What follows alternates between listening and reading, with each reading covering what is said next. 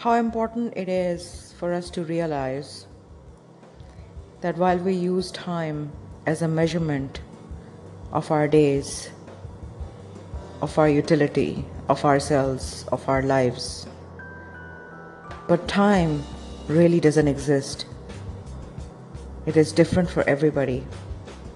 Time is different for everybody living under the same roof. Even people living in the same bedroom can have totally different dimensions of time. The only thing that does really exist is the moment that is now. What we consider as our past are just memories, things we remember that we have done in so many nows. What we consider as future are just aspirations that we wish to fulfill in the coming nows. Time is all you got, but you also ain't got time.